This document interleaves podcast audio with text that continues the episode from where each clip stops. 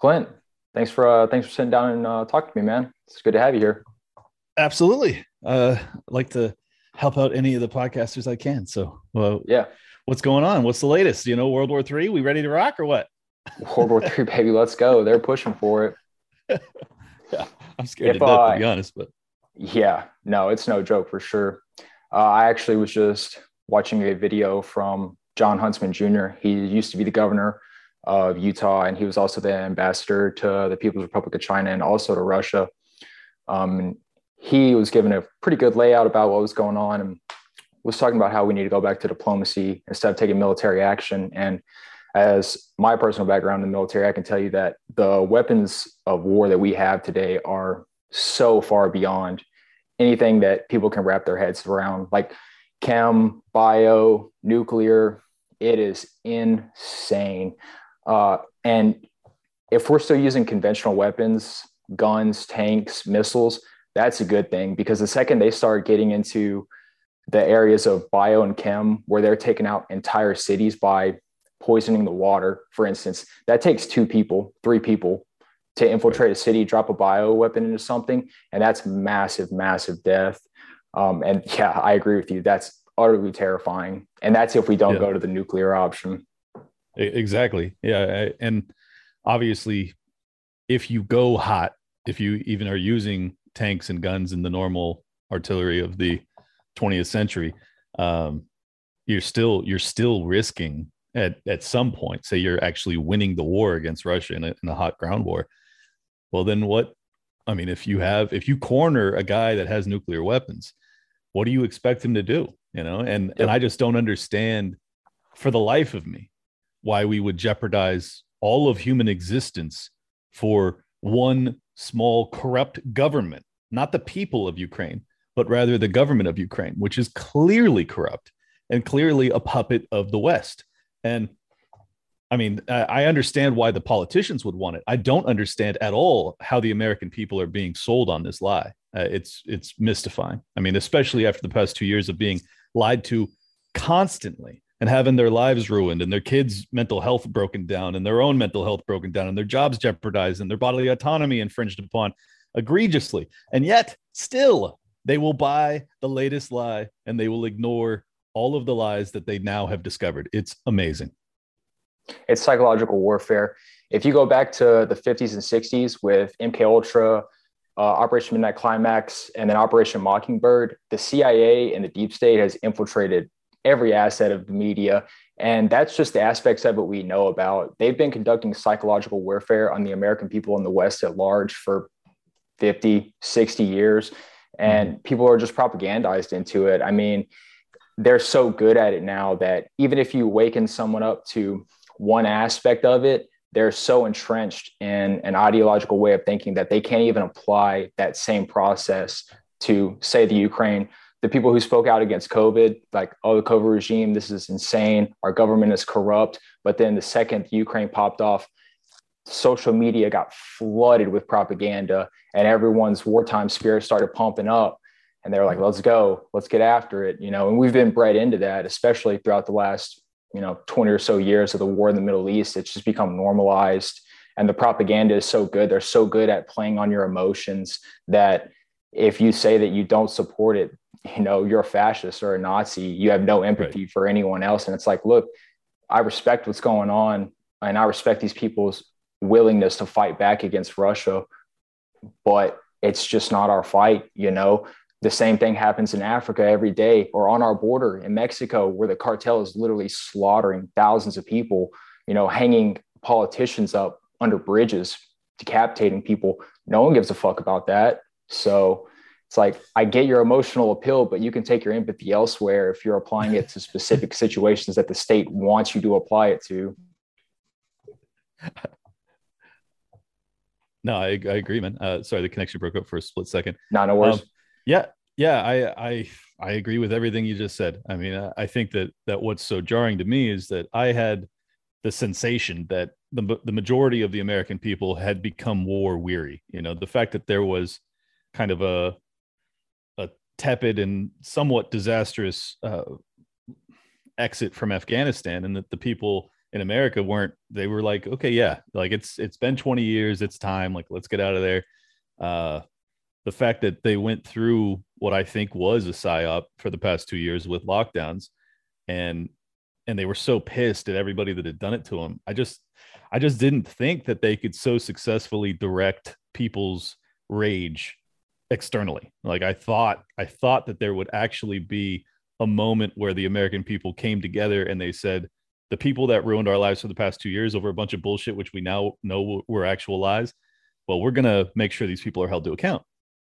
Nope, I was wrong. I was wrong that that that's happening, and it's just it's amazing how easily distracted people are and easily propagandized people are, even when they realize that they've been propagandized. It's like, yeah, they you're right. They can't extrapolate it. They can't extend it to the next news story, and I don't know I don't know how we can get through to them. I mean, if you if you were old enough to have lived through 9/11 and and the war on terror and all of the deception and lies that went along with that, TSA, NSA, Patriot Act, all of the, you know, just evisceration of our rights.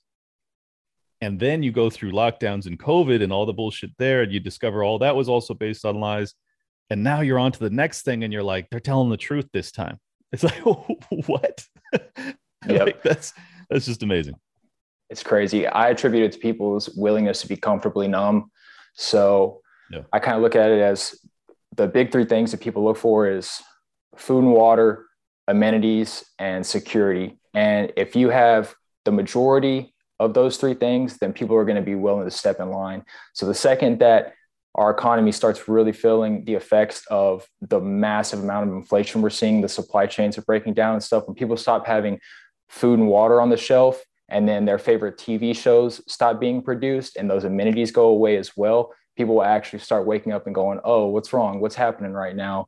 You know, but the majority of the people, as long as they have those things, they're going to be fine. If Netflix keeps pumping out movies and there's still ho hos on the shelf at the store, they're cool. They're fine with it. And I mean, the sense of security, I mean, that's a facade, that's a societal contract, you know, but to think that the police are actually really going to save you in a time of crisis you would have to be lucky at best. You know, if someone actually breaks into your house or something like that, you need to be armed and ready to defend yourself and your family and your home because if, if you know if they're we, not sitting around the corner.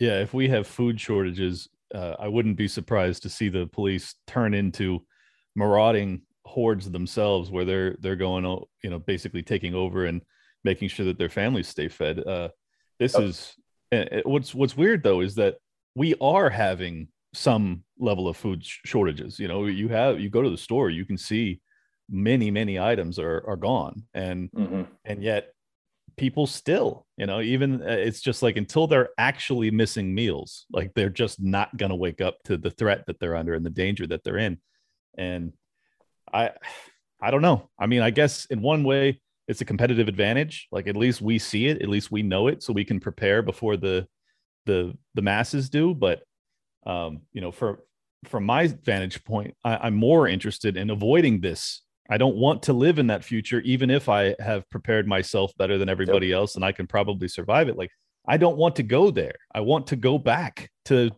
you know, the 90s or whatever, like where it was relatively peaceful and prosperous. And um, I mean, obviously, I'd like to go back further than that, but it, that would be a fair compromise, a fair starting place where the national debt isn't so outrageous and the dollar still has a decent amount of purchasing power and all these other things. Uh, you know, race relations seem to be a little bit better than they are today, at least in terms of perception.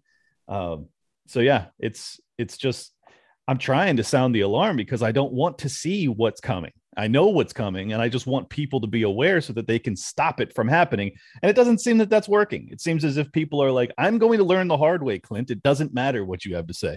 and that sucks because i'm i'm a victim of your own ignorance and lack of willingness to understand the threat that we're in so it's it's brutal same yeah i think a key right now is going to be setting up parallel societies um, going the more agorist route and stuff like that trying to create our own institutions our own ways of uh, conducting commerce with each other public schooling yeah. is you know propaganda at this point so taking your children's ed- education in your own hands um, that's going to oh, yeah. be the key right now and i don't really are, care for ben shapiro all, those are all great long-term plans and, and even intermediate plans but i'm talking short-term and like yeah. you're not going to be able to create institutions before the economy collapses. Like that's my my perception of it. So, um, you know, at this point, I think the only thing you can really do is focus on waking people up now, and and defending you and your loved ones now. Like those those are the two things that I'm really focused on. And obviously, if you're the tech type and you're able to create the agorist outlets that can help us weather this even better, Godspeed and God bless. And I, I really appreciate your efforts there too. Um, but it's like, and I love I love the agorist mentality. It's just when people talk about it, I'm like, that would have been a great idea, you know, before 08. You know, we should have we should have been headed that direction then. I feel like we're too late in in one regard in that it's we're we're all in this country and we're all going to suffer the death of the dollar. Like that's that's my perception of it, and I I'm pretty sure that I'm right. Um, and I didn't really think so, you know, 10 years ago or, or at least 15 years ago. I certainly didn't think so. I didn't think that the US dollar would lose its reserve currency status. And I didn't think, I mean, I knew it would eventually, but I didn't think it would when I was still a young man. Like this is, this is incredible, but they are just, they're pulling out all the stops. They're printing so aggressively. They're borrowing aggressively. Um, they're cracking down on political dissidents in, in ways that I never thought possible in this country, at least not until the total complete end of the empire and now we're here. Like the end of the empire is here and we're all living through it and it's just exhausting. Yeah. It's really easy to become nihilistic. I find myself yes. slipping into nihilism constantly when i think about this. Um, yeah and i think that that's a great point uh, as far as like short-term goals. I think that we're very far past that point. I think that we've been being engaged in warfare that we were unaware of for a long, long time now. And the people in charge are so far past the point of worrying about our retaliation that they openly admit everything that they do now. You look at the World. Economic Forum, Klaus Schwab, all those fucking people like that. I mean, just absolutely open to where it's not even a conspiracy. Where, you know, 20 years ago, people would have been like, you're out of your mind. There's no cabal trying to overtake all of the financial systems in the world. That's insane. The Illuminati is not real. And then you can literally just look up videos of the Great Reset and the Davos Forum, and they're openly admitting to you what they want, ESG scores, all that stuff. I mean, it's yep. it's apparent and it's in front of people's faces. All literally all they have to do is open up the internet and go search for that information, just not on Google or even DuckDuckGo because they sold out as well now. But yeah, that was we're there. I mean, we're we're past the point of of initial engagement in this. We've actively been engaged in conflict and we just had no idea that it was even going on. Yeah. Well, well one minor correction. It's still a conspiracy. It's just not a conspiracy theory. You know, it, yeah, like they are conspiring against us, but they're just doing yes. it in the open. Um, and and I don't I don't know. I don't know what it what it will require for I mean, basically they can tell you exactly what they're doing and how they're going to do it. And then I can point it out and then they can be told, don't listen to this guy and people will go, okay, you know, like, like that's all it takes. They just say, well, this is misinformation. This guy's a, you know, a toady for Putin. He's pro Russia or whatever. He's pro, he's a fascist, even though he's against the government, which makes no fucking sense. Like it, fascists absolutely want a strong government. So um, whatever we're saying and doing, as long as they control the narrative, there's really nothing that we can do to wake up the masses. we can wake up the fringe. We can wake up the people that are interested in the truth. We can wake up the people that are realizing the lies, some of them.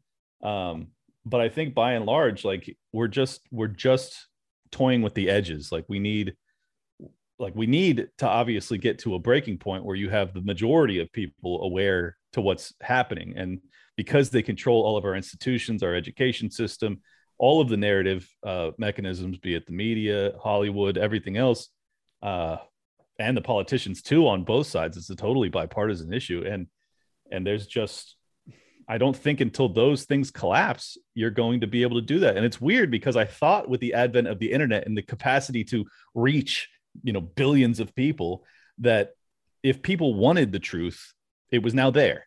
And and it's still there. You know, it's still I'm, I'm on YouTube somehow, so like it still exists. Uh, uh, but the vast majority of people like to feel as if they are still part of the accepted narrative of the day. And I've, I've noticed this with libertarians too. And it's driving me fucking nuts, man. Like that there are so many libertarians that are advocating for sanctions. They are advocating for arming the Ukrainians with you know really high tech, very expensive stuff with our stolen tax money, like which which we all agree on is stolen tax money from the American people in a conflict that we shouldn't be involved in, that a conflict that probably wouldn't exist if not for our engagement in 2014 with Victoria Nuland and and saying fuck the EU and basically putting in their their preferred uh, presidential candidate. It's like this is all it's it's all part of the government's creation and yet we are enabling the government even libertarians are enabling the government to intervene in a conflict that is very messy on both sides and i just don't i just don't know how how it's possible man i don't like i can understand your your average conservative getting duped into this because they've they've accepted corporate narratives and if fox news tells them to they're probably going to go with it. But I do not, for the life of me, understand how libertarians themselves are saying, "Oh, we have to intervene on behalf of the Ukrainians." It's like, man,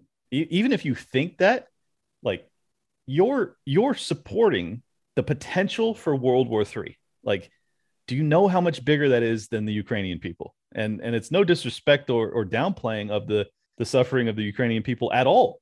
This is about the elimination of human existence. Like why why do i have to make this argument? It's so obvious that this is a uh, there's a much bigger potential risk even if you're just giving them arms. Like imagine if if we were in when we were in iraq or afghanistan if the chinese had come in and armed isis or come in and armed the taliban and said well good luck america. Hey our hands are clean. We're not in this war. The american government would have said fuck you you're not in this war. You are arming and funding our enemy. We are absolutely at war with you now. And and we're doing the same thing. And everyone's just like well that's not an act of war. I mean even the libertarians are like okay uh, if we in- institute a no fly zone that's an act of war. I'm like we have already declared war. We are sending them billions of dollars of arms. This is a proxy war. We are we are the f- financial backers. This is basically the french during the american revolution where the french are are arming the uh, the revolutionaries in america. And it's like well okay. I mean, if you want to support this stuff and we end up waking up to a, a 10,000 suns all setting on, on the United States ground, like it's on you, man. Like I, all I can say is I tried. Yep. Yeah. It's a real existential crisis, like a legitimate existential crisis. And everyone is well, just... actually, I want to hear from you on that. Tell you tell me, am I overstating the risk? I mean, if, if we corner Russia, is that is that not a distinct possibility? No, it absolutely is because Vladimir Putin is in an empirical mindset. Like he still has the Soviet Empire and the Russian Empire strongly in mind. And he's been playing war games for, you know, the last 20, 30 years, filling people out. So he invaded Crimea, you know, or went over there, nothing happened. Same in Georgia, nothing happened. And then he waited for a beautiful, beautiful moment when our country in the West was at its weakest it has been since he took over the Russian regime. And especially now with Biden being in office, as an individual, Biden is just weak. He's in cognitive decline. He's not a strong leader. That's just a subjective fact. Whatever you want to say about the rest of the party is what it is. But him as an individual is a very weak leader. And Vladimir Putin sat there and said, what's going to happen here? Are they really going to go to war with me? Do they have the money and the funds and the backing to do this? I don't really think so. I've taken all this other land over the past however many years. Nothing came of it. I think that we'll be okay. And then he invaded and that's he wants to take pers- the Ukraine back. That see, that's an interesting perspective because I'm not even sure that he wants to take Ukraine back. Like the, the way he's talked about it.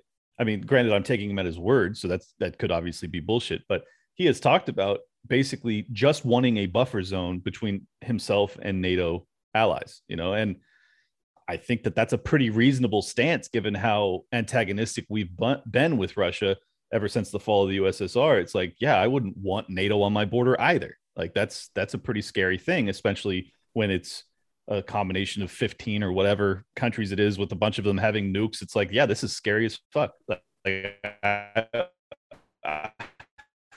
if I was the Russian people, I wouldn't be exactly interested in that happening. So um, I don't know. I, I don't know if if his intent is to actually conquer and put together, put back together the, the gang, you know, put the band back together with the entire USSR. Um, but you know, honestly, even if it is, I feel like that's up to the people there to defend themselves. Like, and if if the EU and Europe wants to get involved, that's on them. If they're so concerned about uh, Putin having a a true like Hitlerian conquest in mind, where he's just going to run roughshod across the entire continent, uh, that's up to them to defend. I don't buy it. I don't think that he has the financial capacity to do that. I, I don't think that he has even the warfare capacity to take over all of Europe. I think it's nonsense. So, um, yeah, can he take over Ukraine? Probably.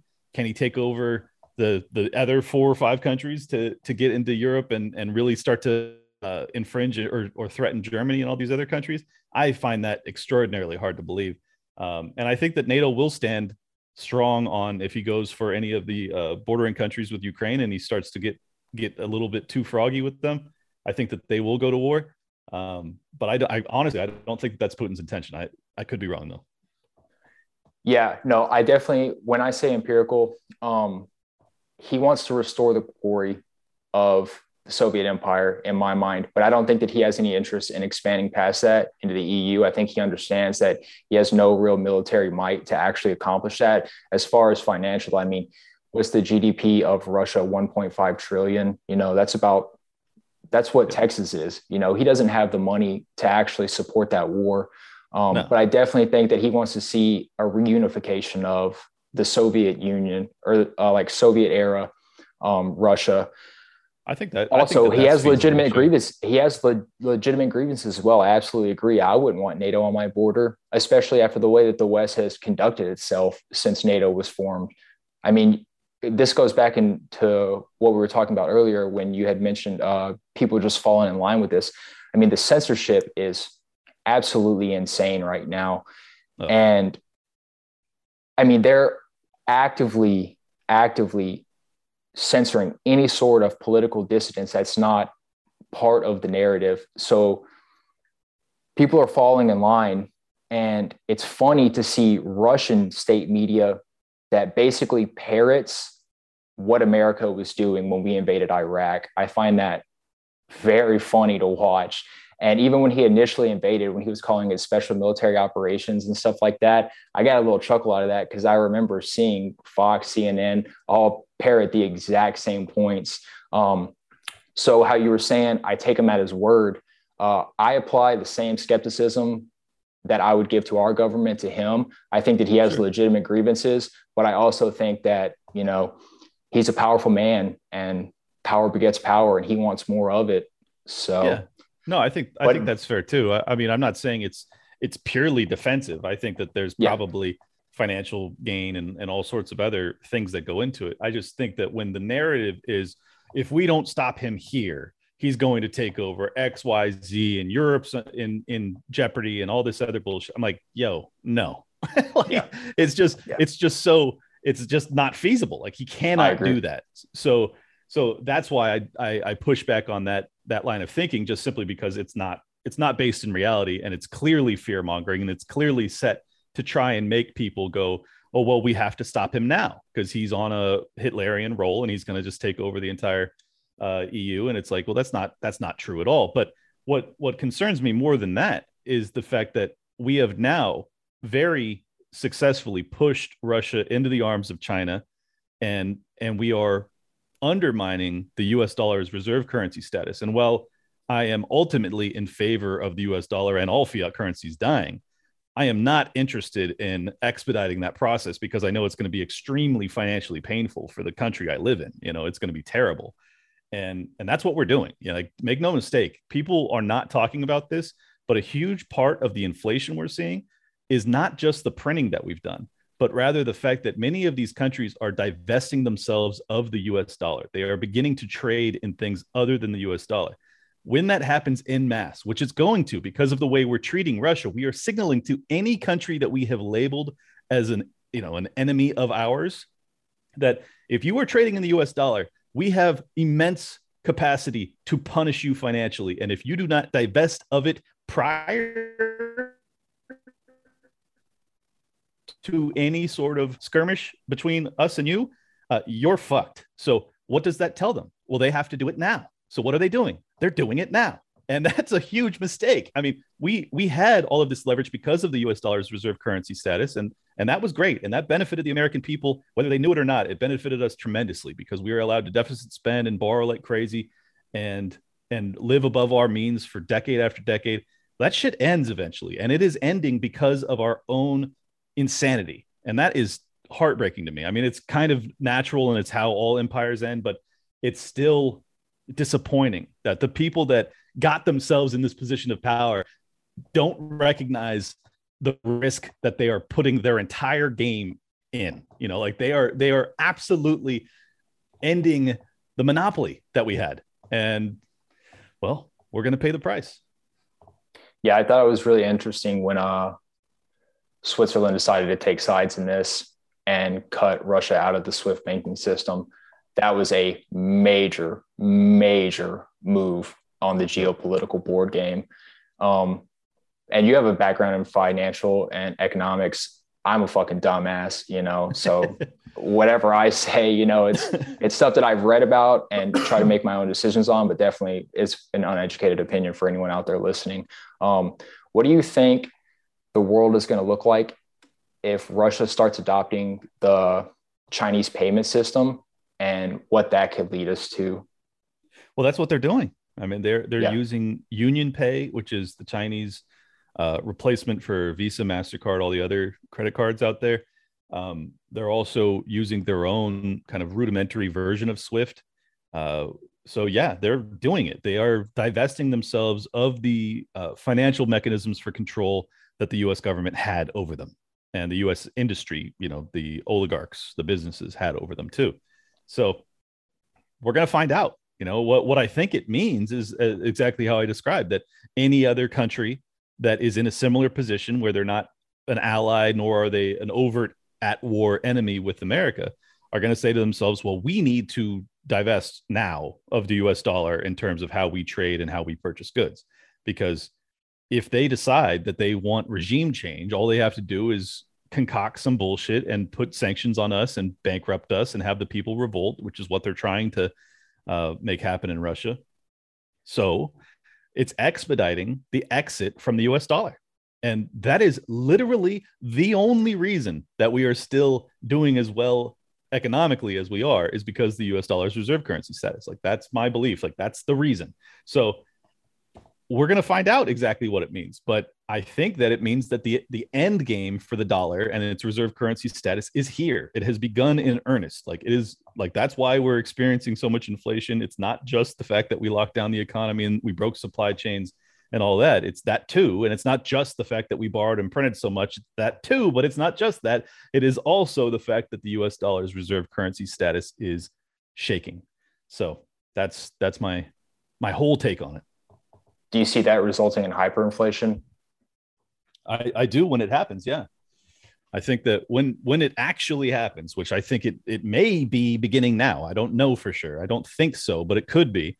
Um, yeah, I see hyperinflation. I see the U.S. dollar dying, them replacing it with a central bank digital currency or a U.S. dollar coin or whatever they're going to call it, and and trying to via you know their monopoly on violence uh, and the IRS converting all paper currency, all US dollars into electronic digital dollars and and starting the game anew. I think that is actually what the great reset is is that the global fiat system itself is breaking down and the great reset is a way for the people that are in power for the past 100 years to try and hold on to their power without having revolutions all across the world.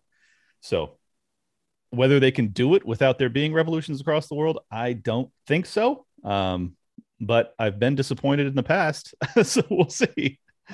yeah, yeah, that's truly terrifying. If they start controlling our money through digital currencies, that's where going back to the ESG scores, which for people out there oh, yeah. who don't know, that's environmental, social, and corporate governance. Um, these massive corporations like BlackRock and such that basically use this as a form of uh, social credit uh, that you can compare it to Chinese social credit score. Uh, yep. The second that they start controlling what you can buy and sell based on how affluent you are as a member of society um, and how in line with the narrative you are, it completely negates being a human being. At that point, you know, you're literally just a cog in the machine. And if you step out of line, guess what? You can't buy food for your family, or you can't purchase power, you can't purchase clean water, um, or you hit your maximum amount for that month. You know, like that's absolutely terrifying. And that's being controlled by the same people who, at this point, have zero regard for human life. I mean, that's how I see it with them playing with Russia the way that they are and playing with an existential conflict. It's like these people don't give a fuck about you. They have so much money and wealth and power that you're literally a pawn on a chessboard to them. You're an ant. They don't care. They don't care if gas is $7 a gallon and you can't afford to get to work to feed your family. You know, it's like who's the uh, late night talk show host? Man, I can't remember who Colbert. said it. Colbert, yeah, I don't care if gas is $15 a gallon. I drive a Tesla. Like, fuck yeah. you, dude. Like, if that doesn't show you the elitist mentality, then, oh, man, what are we doing? Like, I know, man, I know. It, so really, disgusting. It, it, really is a, a, let them eat cake, uh, Marie Antoinette type moment. It's let them let them drive Teslas. It's it's astonishing. I mean, and it's so brazen and it's so offensive. And I'm not even like financially destitute. I'm in a decent position financially, but it still boils my blood because I care about the American people. I care about the poor in this country, and you are making them poorer because of your own fucking insanity. I mean, that's all I can describe it as. It's not, it's not like an accident. Like it's just insane. Like, uh, and I yes. think that it's intentional to a large extent for the people that are at the highest echelons of power. And I think that it's unintentional for the politicians who largely don't have a fucking clue what game they're playing. Um, but it doesn't matter to me. Like anybody that's involved in this, in in bankrupting the poorest amongst us, you are evil and you deserve comeuppance for it. Like you do. Um, so I'm this is why I, I speak out so passionately is because I, I understand what's what's at stake here. Like I understand where this goes and I understand who it's gonna hurt the most. And and I care, you know, I really do care. And and it's just it's just horrifying, man. It's horrifying that it's so obvious if you understand economics. It's so I mean, even if you don't understand economics, if you just have a rudimentary understanding of like, okay, you can't do that. Like this is too far. Um, you know that there's going to be a price to be paid and it's coming soon. Like the bill will be paid. And i'm very i'm very grateful that there's alternative technologies like like cryptocurrencies out there um, decentralized cryptocurrencies that can help us weather this but it's probably not going to save very many people. Like uh, the vast majority of people are going to be bankrupted by this. And if if they are successful with the cbdc forget it. Like all bets are off. Like you you you exist in the digital gulag. You can't do anything that is against the narrative. Like, imagine if we had central bank digital currency already and we were on the cusp of this war. Well, I, you, none of us would be able to speak out. Like, we would be censored. The big tech platforms, even if they believed in free speech via ESG, they could be coerced into deplatforming every single one. Not, not coming up with some, you know, fringe letter of the law in, infringement that you did against their terms of service. No, no, no. They can just put it in their terms of service and say, hey, anything that that uh, threatens our ESG score, we get to ban you. And then boom, they they overnight they just wipe out anybody who's saying anything that even comes close to sounding uh, anti-interventionist or pro-Russian or any of this other nonsense that they're labeling us with. That's that's what we're that's what's at stake. Like imagine if none of us could say anything counter to the narrative about how evil Russia is and how holy and pure Zelensky is. Like that's fucking that is dark, dude. That is how you get World War three and four and five if we're lucky enough to survive three. Um, so yeah, with the as far as I'm concerned, there is no bigger risk than ESG and and uh, and kind of the the far-reaching rollout of CBDCs. Yeah, and it leads to our resegregation in society as well uh, you're seeing the initial implications of that right now, I think, especially in Canada. So, say with the Freedom Convoy, where the government literally just took people's money, emergency powers. Yep. We have access to That's... your bank accounts. We're going to discredit you. We're going to say it, tell everyone that you're white nationalists, that you're fascists, that you're Nazis. And you're literally taking a massive sect of the population and then saying, guess what? You guys don't feed the cri- uh, meet the criteria to fit into society anymore. So we're just going to cast you out. You know, we're not going to allow you to participate in the modern economy. And what that leads to is, I mean, it, it leads back to World War II. I mean, like the who was it, Gina Carano, when she initially put out that picture mm-hmm. of the brown shirts or whatever, and just got absolutely roasted for that. You know, I think that that was a completely fair take. Like you're yep. seeing the initial steps towards creating a society where you can start killing people or putting people in internment camps based on their political views or anything else that you deem that you don't like at the time. And that's fucking terrifying. Absolutely Dude, Keith, Terrifying. What Keith happened in Olbermann, Canada is crazy. Yeah, Keith Olbermann just yesterday called for the imprisonment and trial of Tucker Carlson and Tulsi Gabbard.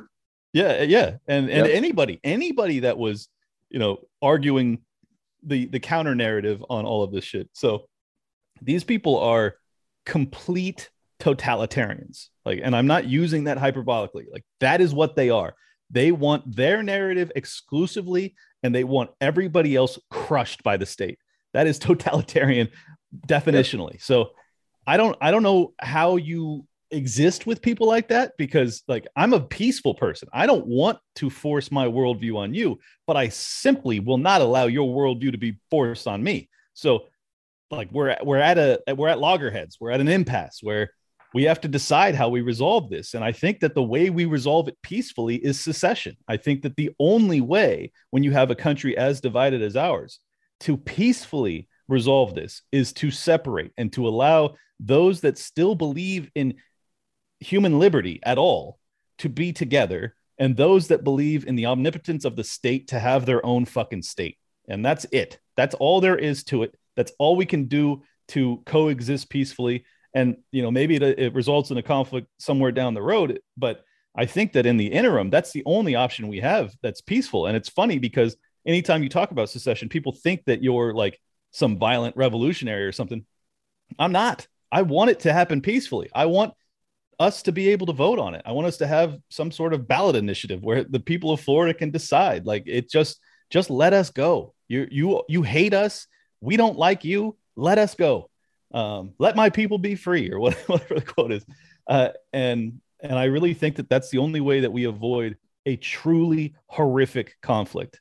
And I, I just man it's it seems almost inevitable at this point and i hate to even talk about it because it's so scary to me but i really think it's inevitable like i think if we do not have a, a path towards peaceful secession given given how insane the federal government is and many state governors are uh, I think it results in something that makes the Civil War look mild, you know, and that's scary because at the time, the Civil War in America was the bloodiest war in all of human history. Uh, p- many people don't know that, but it was like 600,000 people died. And that was a long time ago when there wasn't that many people on earth. So uh, that's a very, very bloody war. And many of them were brother on brother. I mean, there's nothing uglier than a civil war.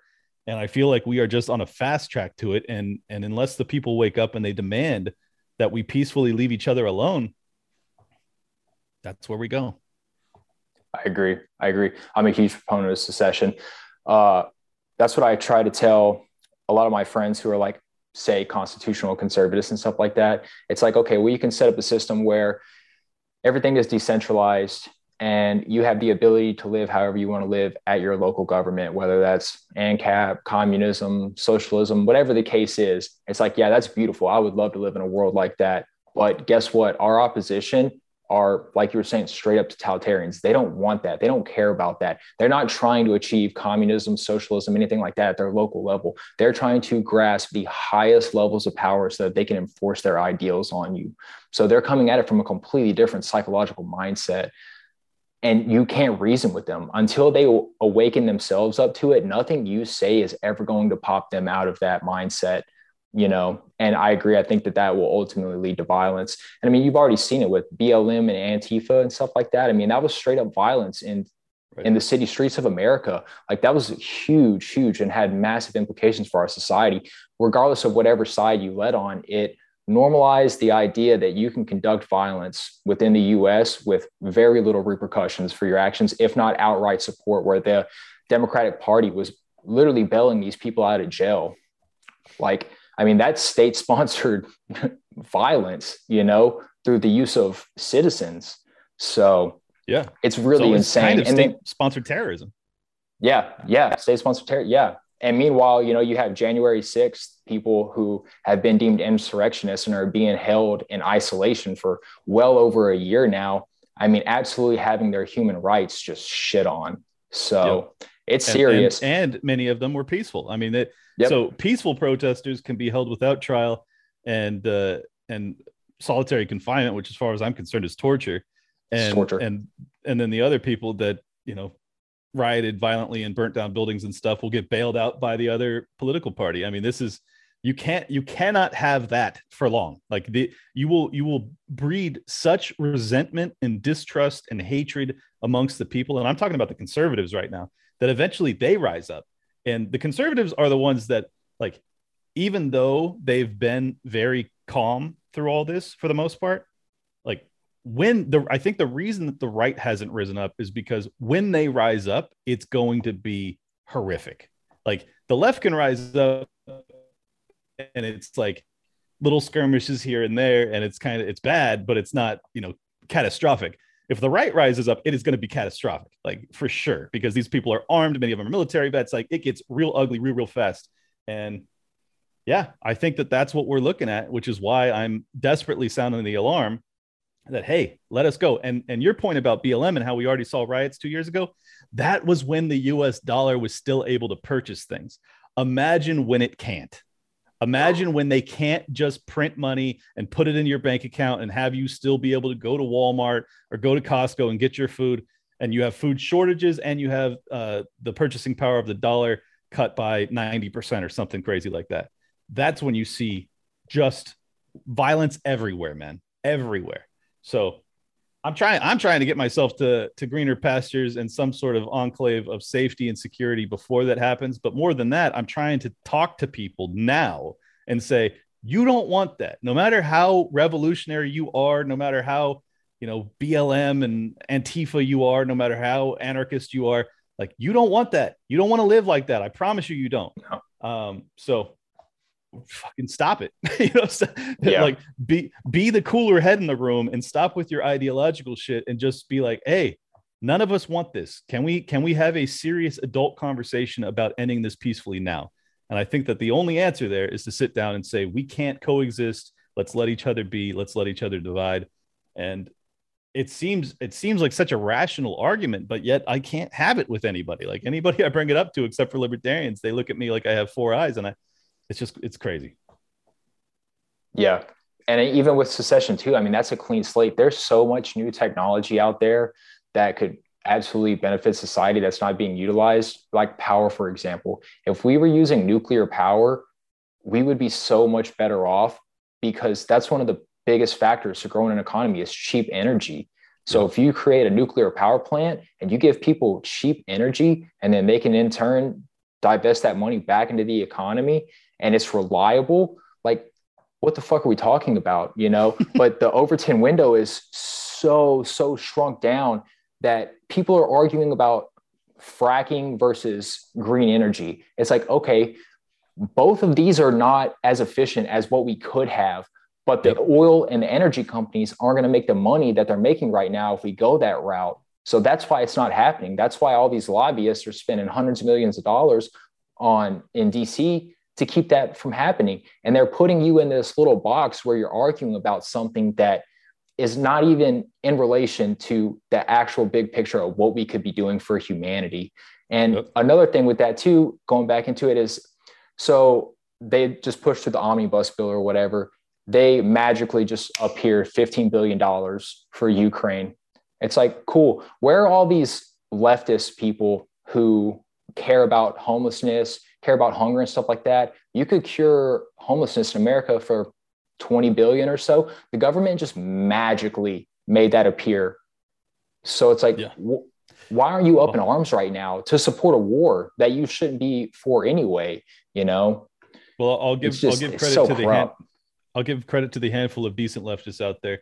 Uh, Caitlin John Caitlin Johnston, I think is her name, and uh, Abby Martin. There's a handful. Uh, Jimmy Dore. I'm sure. I'm sure yeah, most Dore. of those people are are correctly in opposition to what they just saw happen. So um, I don't want to throw the entire left under the bus, but you're right. I mean, the vast, vast, vast majority of Democratic voters are fucking liars.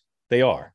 They, they don't they don't care about the poor. They only care about social acceptance and narrative alignment. That's that's their actual principle. Really, at the end of the day, that's their real principle. They don't want to be socially ostracized. They want to fit in. They want to be able to listen to CNN and be told that they're a good person because they agree with every single fucking stupid thing that they're hearing. And that's their real priority in life is just getting along at the cocktail party. And that's it. I mean, these people that's are it. fucking awful. they're awful. Yeah. And uh, I, I hate to have such animus towards them because I, I do have some sympathy. Like I, I understand the social pressure that goes along with this, but at some point, like you have to drop the facade of being some sort of altruistic character that cares about the poor and the downtrodden. You can't talk to me about the fucking the poor victims in Ukraine. Well, our government robs from us and sends them billions of dollars while we have homeless veterans that are still scraping it and you know it just admit it. Like stop with the fucking moral grandstanding. Stop acting as if you have the moral high ground when it comes to the conversation with me. That's what offends me more than anything is that these people talk as if they're so fucking holy. It's like they're pathetic. So yeah. sorry for the rant. No i agree. No get after it. I like it man. Yeah and it applies to the right as well you know? Sure i see sure. it i grew up in southeast texas and uh massive, massive Christian conservative population, you know, and that holier than thou routine that is constantly moving around, but no one's actually living up to those ideals. You know, it's like you're going to sit here and tell me you're a Christian, but at the same time, like you're supporting us invading Iraq and murdering hundreds, thousands of people and stuff like that. It's like, yeah. if you really want to be a Christian, take those ideals and live up to them. You know, like your religion should not be correlated with the state and that should not make you a good person because you're saying well the government's telling me that we have to do this. So you know george bush yeah. let's fucking go. Like you need you have to grow up you know it's it's yeah, well, and, psychologically and, and, infantile to live in a world like that. Oh of course. And even at the cultural level just the fact that some of the christian conservatives are on their third or fourth wife and they haven't they haven't looked after yeah. their own kids and their kids are pill poppers and they're all fucked up too. And it's like well, yep. you failed in your own fucking house. So why are you talking yeah. about how we should control the entire globe? I mean, that yep. like you we have to lock down the family unit. And I, and it's funny because like I used to laugh at the conservatives and the, fa- the family first narrative and all this stuff because I was like, well, I came from a broken home. Like yeah, I didn't I didn't turn out super fucked up. And it's like, well, yeah, but culture, like the entire society, civilization itself does depend on the next generation coming up with uh, the value of looking after your offspring and and raising them in a way that's moral and hardworking and like all of the kind of Christian conservative ethics that I I thought that you could get without the family unit. And I think that on an individual basis it is possible, but on a collective basis, if you have a, an entire civilization where the father is not there for his kids and he's not raising them to to understand the world and how to be um, productive in it, well then yeah, you're doomed I mean, your civilization will collapse. It's it's just kind of an inevitable process, and and I think that's where we're at. I think that you know the especially the the conservatives like the Republicans on Fox News that talk about the degradation of the black family and the black father being absent. Look at your own fucking race, man. Like there are tons of white dads that are deadbeats that haven't looked after their kids. That do we have anything to say about that? They don't ever talk about that. Yeah. They just talk about Chicago and the violence in Chicago. Well, what about Appalachia? And what about the fucking drug-addled white people that are all over this country that are dying in droves that we have this and yep. no no no that's china's fault because of uh whatever that drug is. It's like no that's our personal responsibility. They are still choosing to put that in their body. And if they're having fentanyl overdoses because they're addicted to oxycontin and it's cut with that well they were addicted to oxycontin already because you weren't there for your child. And i mean yes it, it all boils down to the war on drugs and it and it boils down to government interference in the in the breakdown of the the family unit because you had to have two two uh, you know parents working and dual income households because the dollar kept going down in value and globalism and all this like there's plenty of blame to go around. But at the end of the day look at yourself. There's only one thing you can really change and that's you and how you raise your family and you create your own little neighborhood. And and they're not doing a good job of it. So i have i have um i have anger for everybody i guess i should say yeah, no, I agree. I think individualism is definitely the way to go. if you're not taking individual responsibility for yourself and for your actions, then we're absolutely fucked. You know, you have to oh, yeah. cultivate that within yourself. You need to have a moral compass, which, however you get there, is what it is. You know, like yeah, I'm not telling anyone it should be cool, religion, whatever. Yeah, you know, whatever the case is, or any sort of political ideology that gives you a moral compass. You know, like. I picked up Murray Rothbard, and that completely changed my life. You know, and I mean, he's an absolute atheist. You know, maybe not later on in his life, but it's like you can you can achieve these moral values without having to have a religious background for it and you sure as shit shouldn't be getting it from the state because the state's not going to give you anything of benefit because all they want to do is make you a cog in the machine so whatever they're giving you is going to be counterintuitive to you being an intelligent individual who can actually make rational decisions and look at the world around you and go okay what's actually going on right now? This is fucked up. That's cool. We need to make moves towards this. Um, mm-hmm. and i see just uh, a lack of that, especially in my generation. Uh, like I'm 25, so like people my age, you know, 20, 20 to 28 or so, when I interact with them, just the apolitical nature of their actions and then the lack of willingness to take responsibility is really, really frightening when I think about what that's going to look like in the next 10 to 15 years when we start coming into positions of power. And you're seeing it with wokeness and like corporations and stuff like that, like the low level, entry level people who are getting into these institutions and stuff and really fucking them up even more. Um, but just as a culture, once once we start losing the generations ahead of us that at least had some personal responsibility, it's fucking terrifying. Yep. Well, that that's the end game. I mean, that's that's where the game ends, I should say, not the end game, because that in, in uh, insinuates some sort of planning. I think that basically once those young people that have been totally unrooted from any sort of libertarian ideology and uh, you know I, obviously they weren't taught libertarian ideology but the conservative kids that were taught about their founding fathers and things like that once that is gone once it's totally expunged from their way of living and they are now in the work world and yeah, you're right. Like once, I mean, we're there. We're already kind of there. Yeah. It's just like it's going to get progressively worse because the kids that were raised over the past 20 years are even worse than the fucking your generation, you know? Like it's it's just getting worse and worse and worse. And and those people in positions of power are not going to demand freedom. They're going to demand slavery. They're going to demand safety and security and financial uh, you know, f- freebies. And it's like well that's that's what you're seeing. This is why we are breaking down. This is why lockdowns even were allowed to happen. I'm telling you 20 years ago i don't think that this country accepts lockdowns. I don't think they would have. I think they would have said fuck you. Like no way. We are not doing that.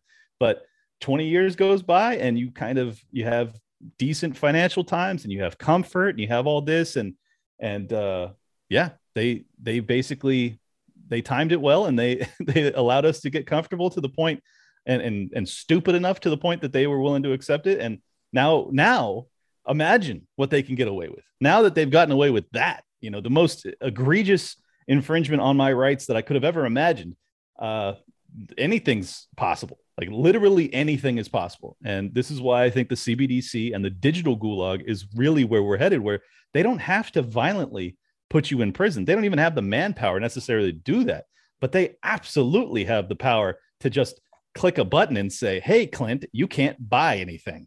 you know, like that's a real easy way to to suppress dissidents and and the amount of fear that will be involved with that until they get to a breaking point where like half of the people have been unbanked and they're all starving and crazy.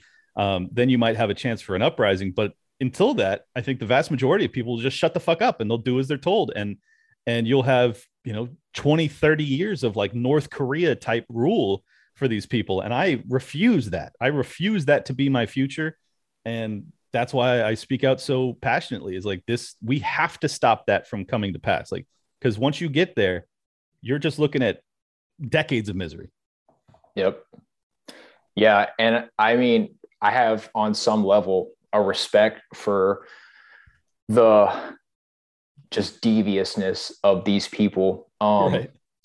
Like, I mean, the moves that they've made are brilliant. When I saw that they, the state had sent out a list um, of talking points to some of the biggest TikTok stars, yep. I was like, oh, oh, this is this is a prime example of how they do it right here. And they're just breeding the next generation to fall straight in line because they're taking all these influencers with millions and millions of followers and just having them parrot state talking points, state talking points, yep. just literal propaganda. And, you know, as an adult, you might be able to look at that and say, yeah, I'm not really feeling this. This might be a little funky, some, some a little weird here. But right. for kids, they have no idea what that is. You know, they don't have the cognitive capability to look at something and rationally go, oh, this is propaganda. But, you know, meanwhile, your kids sitting there looking at that, you know, and it's it's literally just breeding them into a mindset that's going to make them malleable for the state in 10, 15 years, years you, know, you know, and they're not going to fight back. They're not. I don't think so. You no. know, like we're seeing we're seeing no, dissidents still so right now, but in 15, 20 years, if we don't overcome this soon, I mean, I don't think that there's going to be anywhere to speak out or anyone to speak out you know hopefully secession is successful exactly by that right. point and we have our own little just commune of people hanging out you know um, that are yeah. actually rational individual people but the state of america is not looking too bright right now as far as that goes well let, let me let me blackpill you further the the the tiktok influencers that were paid the same shit happened in summer of 2020. If you remember the whole just stay home mantra, yeah. where all of the Instagram people and stuff like that, well, it was uncovered that those people were being paid by the government yep. to say that. So yeah. this this is a tried and true practice. This isn't even new. I mean, this is just what yep. they do now. And and until it's criminalized, which it ought to be, I, like there used to be laws that said that you couldn't run psyops against the American people. You couldn't intentionally propagandize the American people. Well, that shit's done with. Like they are absolutely oh, yeah. propagandizing us That's in mass. And there, with. yeah, yeah, and there there was a reason that that was criminalized is because it was fucking dangerous. Um, yep. and that's that's where we're at. So we we have to either have such uh, an a, an immensely red pilled conservative that gets in there that's like just ready to tear all this shit down to criminalize everything that has put us in this position when it comes to like uh, you know propagandizing the American people and running psyops on us and all that uh, or you have to have peaceful secession, secession, or you will have a violent revolution. Like those are the three options. And I just, I don't know which it's going to be. Uh, at this point, I'm kind of like, I'm leaning towards it probably ending up being a violent revolution at some point. Um, and that's the last thing I want. So, well, it's not the last thing. The last thing I want is to just allow this to continue into oblivion and to have everyone, uh, you know, have all of human liberty uh, basically extinguished in my lifetime. That's that's the last thing I want. But the second to last thing I want is a violent revolution. So um, I don't know. I don't know. I don't know how it plays out. I just know that like if you if you have listened to this and you feel us on any level, it's incumbent upon you to start to speak out. Like we need everyone that sees the world the way we do, or at least to some extent sees the risks that we're in, to start to talk about it more openly and more honestly, and stop being afraid of being canceled or being looked at like a lunatic or whatever. Like you have to, we have to get this narrative out there that like the trajectory we're on is not sustainable and it's not how we want to live as people. Like we we just can't we can't allow it. And if if that's not enough, you know, if we can't uh, wake up people, then it's gonna it's gonna result in misery. So just like you can decide, you can be scared now or you could be horrified later. Like I would go with scared now. Yeah, even if you don't wake up everyone, you know, my yeah. goal and hope is that if I reach 10 people, I just hope that they're lions. If you awake a sleeping lion, they can take their pride to greener pastures. You don't have to wake up the sheep. You just need to wake up the leaders. And I think I that it. that is perfect for what the Mises Caucus is doing.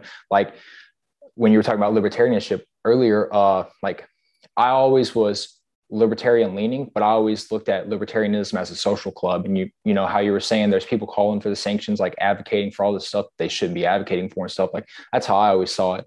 And then when I started seeing the Mises caucus come into play, I was like, oh, okay, cool. These people are actually like really trying to talk to the right people and make the right moves. Um, oh, yeah. And I think that that's that's crucial. And just to keep yourself white pilled, man, it's like you don't need to wake yeah. up everybody. You just have to wake up the right people, and then they will bring their people along with them.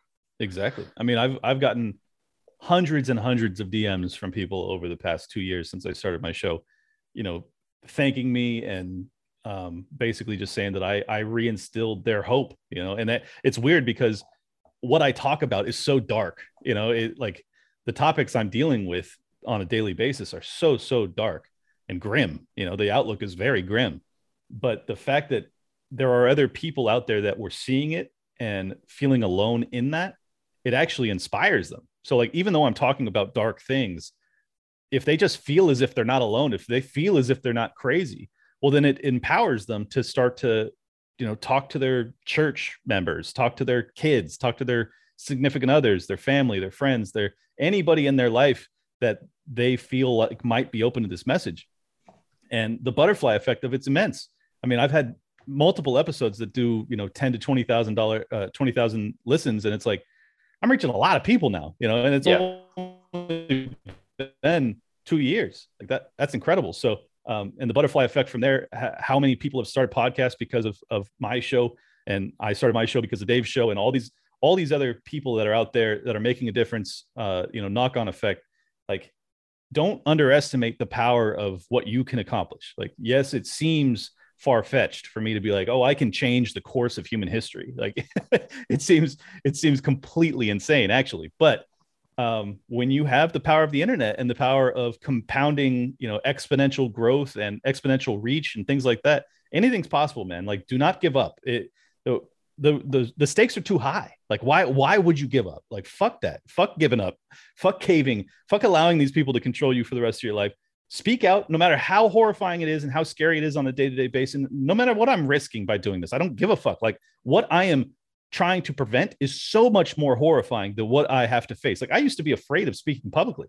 Now, when I get on stage, I'm like, I am thrilled to do this because any sort of personal sensation I have of stage fright or or like getting on the microphone and being like, what am I going to say? Like, it doesn't matter. Like, I am, I am, I am no longer operating for myself. Like, there, this, there is a real selfless nature in what I'm doing. Like, I am, I am serving something bigger than myself, and that is human liberty. Like, is there anything bigger than that? And I know it sounds like I'm getting a little religious on you. Fuck it. If I am, I am. Like if if if liberty is my religion, if Ron Paul's my God, I don't give a fuck. Like whatever you have to, whatever you have to describe it as, I really don't care. I feel as if I have found my calling. I have found what I am supposed to be doing with my life, and it compels people. It it wakes people up. It allows them to pursue it with the same way, the same passion I do. And I think that that's beautiful. And like, whatever. If you think that I'm a fucking asshole, or if you think that I'm delusional, if you think that I'm uh, I'm overly optimistic or overly pessimistic. I don't care. I don't care about anybody's opinion of me. I am following the path that I feel is right. And I just wish more people would. I wish people could wake up and feel how I do every day. It's fucking beautiful. So uh, good for you for yeah. doing your own, man. I, I think it's great.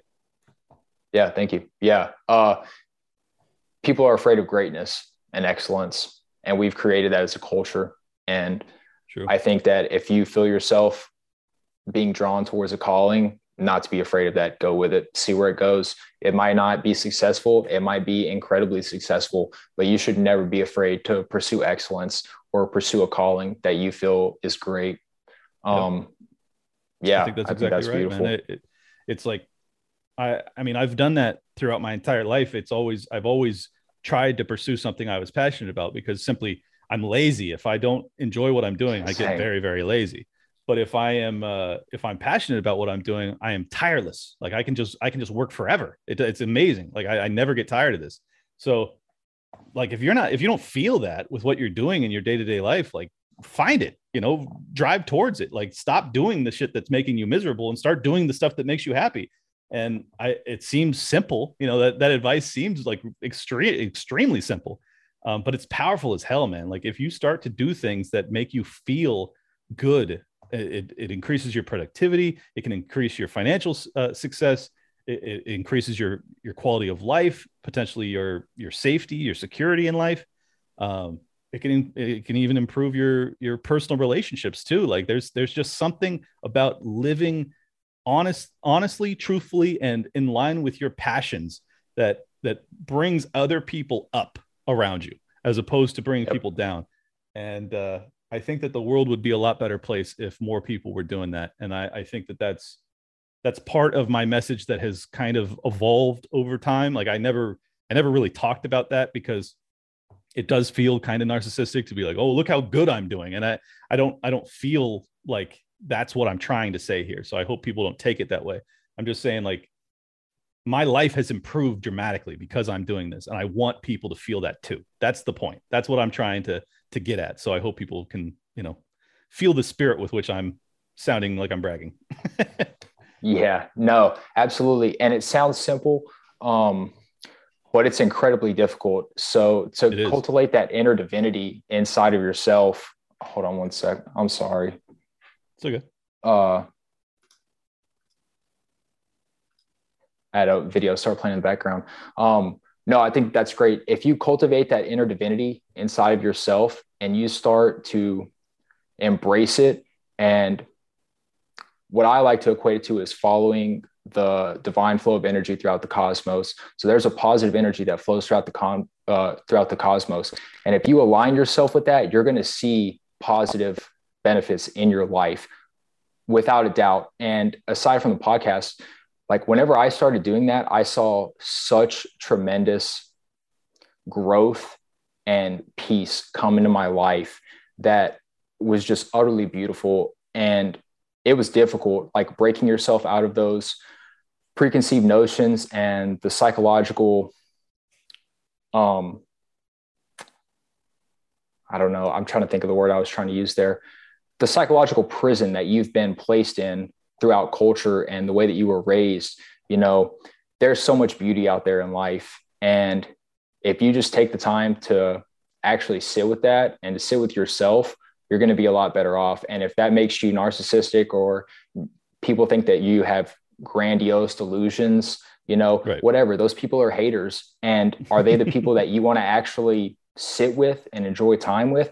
Probably not. You know, most of the people that dislike me I dislike them. You know, it's like I wonder how that I wonder how that works out, you know. And it's not that I hate them or that I wish ill on them, but it's like I don't want to spend my time with you. And if you don't right. want to spend your time with me, there's probably a reason for that. We're probably not operating on the same energy frequency, you know. Exactly. And this is also what keeps me white pilled and going back to secession is that there's a lot of people out there that think like we do. And if the secession movement happens, those people in all likelihood are going to move to that place so it's not just going to be the original population that's there. It's going to be a just massive flood of people of the same ideology, and it's going to create a beautiful environment, in my opinion, um, and a flourishing economy too. Yeah, and I mean, a flourishing you, economy. Yeah, because you have all these industrious, liberty-minded, entrepreneurial type spirited folks that all all coalesce in this one tiny territory and they're all armed to the teeth and they're all you know super nice and you know yeah it's going to be fucking amazing so I think that you know there's there's lots of reasons to be pessimistic about the near term, but I remain optimistic about a really beautiful future with my people. You know, the people that see the world the way I do, and you know, to your point about the haters, like the thing about haters is that the people that are doing shit don't think about them very much. Like I, I really don't think about the people that try and drag me down, like hardly ever. Um, the only reason I bring up the the narrative about you know me sounding grandiose or whatever is because it does sound grandiose. Like I think that's the one critique of me that is justifiable, but at the same time, I don't care. I don't care that yeah. it sounds grandiose. Like I am trying to achieve something enormous. Like I am trying to rid myself of the the most powerful state in human history, and and have kind of a libertarian, peaceful revolution in my lifetime fuck yeah, that's grandiose. yeah, it is, man. So, uh, but I'm not afraid to say it. I'm not afraid to talk about it. If we're not going to talk about it, how the fuck's it ever going to happen? Like, it's certainly not going to happen if we don't have the the courage to speak about it or the confidence yep. to speak about it. So, I'm going to keep doing it, and and if it happens, great. And if it doesn't, hey, I tried, man. I did everything I could, and and I still believe that, like, even if I don't get to the the highest level of of what I'm trying to accomplish, my life will still be way more fulfilling and I'll probably end up in a, a position that's far better than had I not tried at all. Um, and not not even probably it'll definitely end up in a better position than had I not tried at all. So that's that's my my outlook, and I I just continue to implore your audience, you everybody that's listening, like do the same. Like even if you don't if you don't see the world the way I do, that's fine. You don't have to go and do exactly what I'm doing, but just pursue your passion and you you will have a better life because of it and i hope that more people do it because it'll create a much happier healthier less ssri dependent society which is what we really need Yeah. Yeah. Man, the pharmaceutical dependency is really, really baffling. When I grew up and I really realized how many people around me were on SSRIs and antidepressants and benzos, that was oh, so eye opening to why they interact with people the way that they do. I mean, they're literally being zombified, and the doctors are just prescribing it to them. Big pharma is pushing it. And I mean, we talk about being a cog in a machine. I mean, at that point, once you start getting hooked on those, you're not even a cog. You're just a walking meat sack. Like, I mean, it's it's really really sad. Um, and I know that that got pessimistic again. We were on such an optimistic note. I promise to the people out there, I am definitely optimistic about the future. Hey, this is, this is what the we, world is uh, beautiful.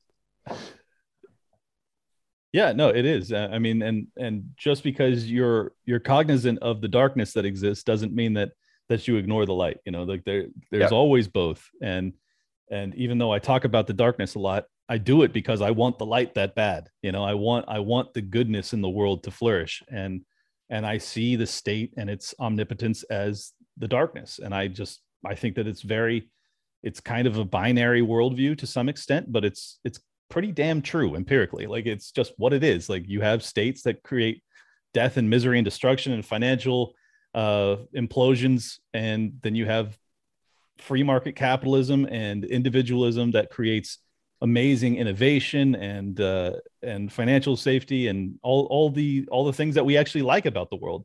So, yeah, I can see both. Like I can see both at the same time. There's nothing wrong with that. I, I don't think that it has to be, you know, we we ignore the bad just to just to bring about the good. Like no, some of this bad has to be defeated. Like it's it's not going to just go away on its own. Uh, I wish it would, but it won't.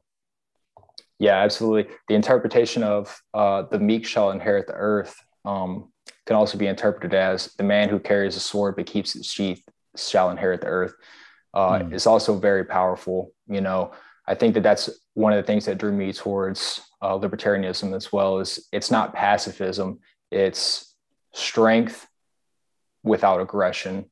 Um, right. The ability to protect yourself and protect the ones you love and protect your land because there are monsters out there, but the ability to not use that power to exert aggression onto the yep. others around you. I think that that's a beautiful life philosophy uh, and also a beautiful individual pursuit, um, the path of the warrior monk. So cultivate yourself, cultivate your strength, um, but just knowing the right times and places to actually use it. Exactly. And that, that's why I'm such a huge Jordan Peterson fan. And I'm so glad to see him kind of coming out from his drug induced state is that you know, what he was doing for young men that had been abandoned from these type of lessons uh, so powerful. I mean, so so powerful when he when he talks about like, no, you don't want to be weak. You want to be a monster, and then you want to control it. You know, like yep. that's that's what you want to be because no one respects someone who's not capable of defending themselves, and and I think that that's important. You know, and, and especially in a time like this where you have increasing uh, rule by force, which is what we're actually witnessing, or at least coercion, tremendous coercion mm-hmm. uh, it's important that we be capable of tremendous violence. Like, again, I'm peaceful. I don't want war, but I want to be capable of it. you know, like that's that's the whole thing. And and yep. it's funny because uh, the conservatives and the even the neoliberals are always talking about peace through strength. You know, it's like, well, yeah, we're gonna have that against you. How about that? so. Yeah, yeah, absolutely. Yeah, that was something I experienced heavily as a young man. Was like, a super um, over exuberant uh, warrior archetype that led me to join the military. Um, and that was something that really, really woke me up. Uh, was listening to Jordan Peterson and then diving into Carl Jung. Um, nice. Just the the shadow aspects of the warrior that we are seeing in our culture right now is is really baffling. Um, especially in the military and stuff like that. It's like you can still be a warrior and you can still be a man, but that doesn't mean that you have to go and aggress against others or commit acts of atrocity to hold that title or to achieve that level of manhood that you know you think you need. Um, all well, that shit is within about, you. Think about how beautiful the world would be if if all the young men like yourself that got essentially tricked into going out and aggressing on others just fostered that that beautiful emotion of wanting to be a warrior but a peaceful one you know one that that is there to keep the peace like if all those young men those millions of young men that that go down that path were to just stay home and to focus on securing their own future you know securing their own freedom and their own liberty like wow that's that's a world i want to live in because i don't have any Same. animus towards people that enlist in the military i think it's a beautiful um, instinct to want to go and help and you know some of them also want to go out and just kill people and there's there's aspects of that too so i'm not you know painting with too broad of a brush here but largely it is a beautiful instinct. It's like I want to be a protector. It's the same thing with the police. Like many police don't want to go out and abuse people. Many of them want to go out and try and help. And and that's why I try to to not do the libertarian thing of like fuck the cops, fuck the military. Yeah. Like I um I understand why they feel that way. Like it's there's plenty of justification for it, especially for the the bad cops and military that are out there.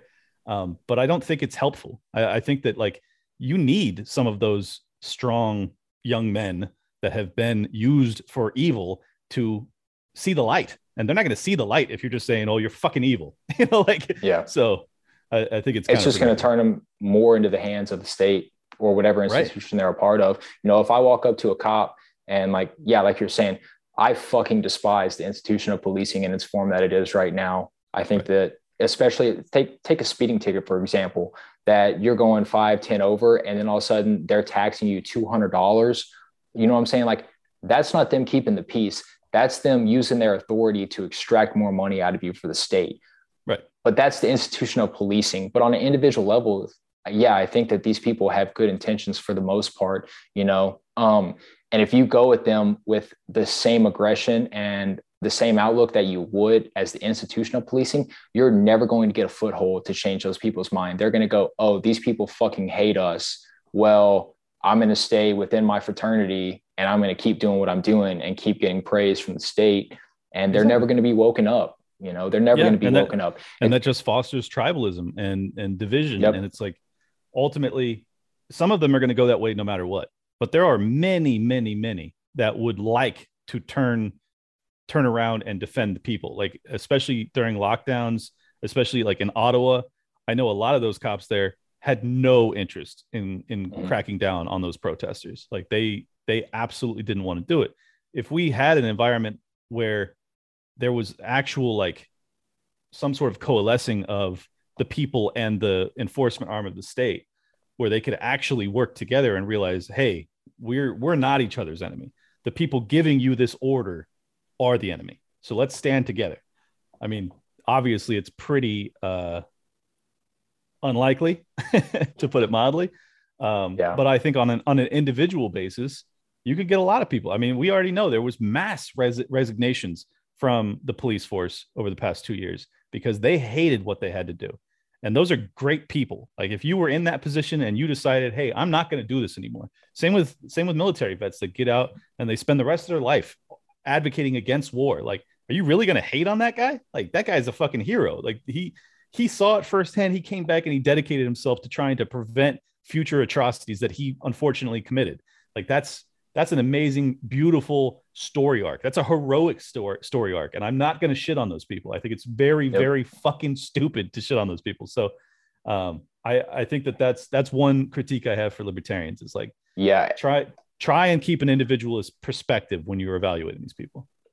Yeah, and I think it came comes from the same uh, sort of moral righteousness that you see from the people that we dislike. It's like leftists, yeah. you know, Christian conservatives or whatever. That's the same sort of of moral virtue that you're touting over people. Um, yep. Look, man, peace and love. That's it's collectivism. Gotta... It's virtue signaling. Yep. I mean, it's it's yeah. all it's all. That's exactly what it is. That's exactly what it is. So, yeah, man. Even if you dislike people, always be nice to them. You know, as long as the situation allows because I think that peace and love. Least, that's how try we're and understand this. Yeah, yeah, at least try to understand them. Yeah, before before you decide that they're completely irredeemable, and I'm there's plenty of people that are irredeemable for sure. Yeah, like I'm. You're not going to convert McCain into some liberty dude. he's dead now, but you know what I'm saying. So, um, yeah, I mean, but I think the vast majority of people are reachable, and if you talk to people openly and honestly and with love, with with how you're delivering it in passion, um, you can reach a lot more people than you would you'd imagine. So don't don't I write agree. everybody off just because of their job title. I think that's stupid. I agree. And you've had uh, way more experience with political parties than I have with your involvement with the Mises Caucus. Um, what do you think when you guys interact with, say, like left libertarians um, on an individual level? How are your interactions with them? I mean, obviously, the the big picture is like well, we hate you guys, whatever, like y'all aren't actually libertarians and stuff like that. Um, coming from their side, you know, um, right. on an individual level, I'm curious what your interactions with people like that have been like. Yeah, it, has been entirely positive.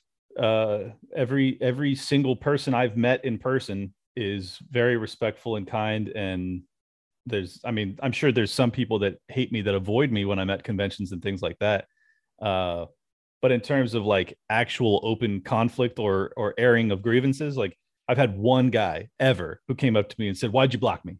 you know, that's that's it. So uh, I think for the for the most part, these are. Uh, this is going to sound like I'm trying to be insulting, but I'm actually not. I think for the most part, the Mises Caucus represents kind of an alpha energy. Like it, it represents men re-entering the party and and even though there were men that were in the party that I'm sure would hate this description, I, am not applying it universally. This is a broad uh, discussion. I think that many of them that hate the alpha energy that's coming back into the party, um, they're going to have to get used to it because ultimately alphas don't really listen to people that aren't alphas. Like we're going, we're going to see what we want to see happen. Like that's what's going to happen because we're our will is greater than yours. And that's just the nature of life. That's power dynamics 101. Like you, our will is going to outlast yours. And and your your drinking club is going away. And sure, we can still have drinks together. And it's still probably going to be a little bit of a drinking club, but like ultimately our goals are bigger than just fitting in and being accepted. Like this is about something above us. And and I think that many of the people that were involved in Libertarian Party over the past decade lost sight of that. You know, they were interested in it for their own power and their own status and and whatever. Sorry, that's not going to cut it. I'm not accepting that anymore. And everybody in the Mises Caucus isn't accepting of that anymore. That's not what we're here for. We are here to be left alone.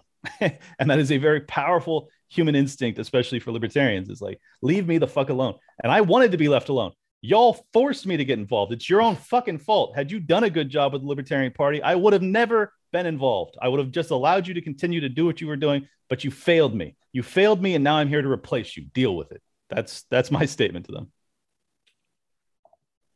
Yeah, I agree, and I agree with that. With the interactions I've had with most people, regardless of whatever their political affiliations are or ideologies, if they're strong individuals, then they're always going to be willing to sit down and have an open dialogue with you and at least discuss ideas without animosity. But it's when you interact with people who have infantile psychology that it's just your, like you were saying, your alpha tendencies, their own insecurities just completely block them from even being able to have any sort of dialogue with you because it's a direct attack on their personification of themselves. It directly right. attacks their entire ego.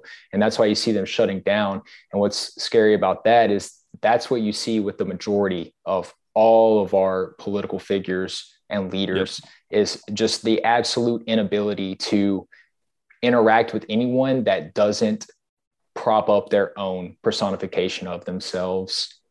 Yeah, I think I think that's a very good description of it. And and uh you know, even though you know my name has risen in prominence in this movement, I'm I'm genuinely not interested in doing this for myself. Like I very yeah. very much believe in the cause. I want to see liberty in my lifetime. That's why I'm here. That's why I speak out. That's why I'm doing what I'm doing. And anything that comes from it in terms of uh, you know name recognition and all that is totally secondary to me. So I think that that's that's what you want in po- political figures. You know, you want people that are they're doing it for a higher calling. And I think that we probably wouldn't be in this position had we had political figures that had been doing that for the past hundred years. Like it's real leaders. And, and, and yeah, we need leaders. We need people that are actually selfless to some extent. I mean, I'm not totally selfless, but like Dave is certainly um, risking a lot with his lifestyle that he doesn't have to to try and pursue this stuff. Dave Smith, for your audience that doesn't know, um, I think that that's the what most we need. consistent We need- motherfucker. Yeah, exactly. We need we need people that are are you know they are they're working for something bigger than themselves. Like that's what we have to have right now because what we're striving towards is something bigger than any of us. And I think that the people that were involved in the Libertarian Party over the past 10, 15 years, whatever, uh, they weren't. And you know, not all of them, but a lot of them.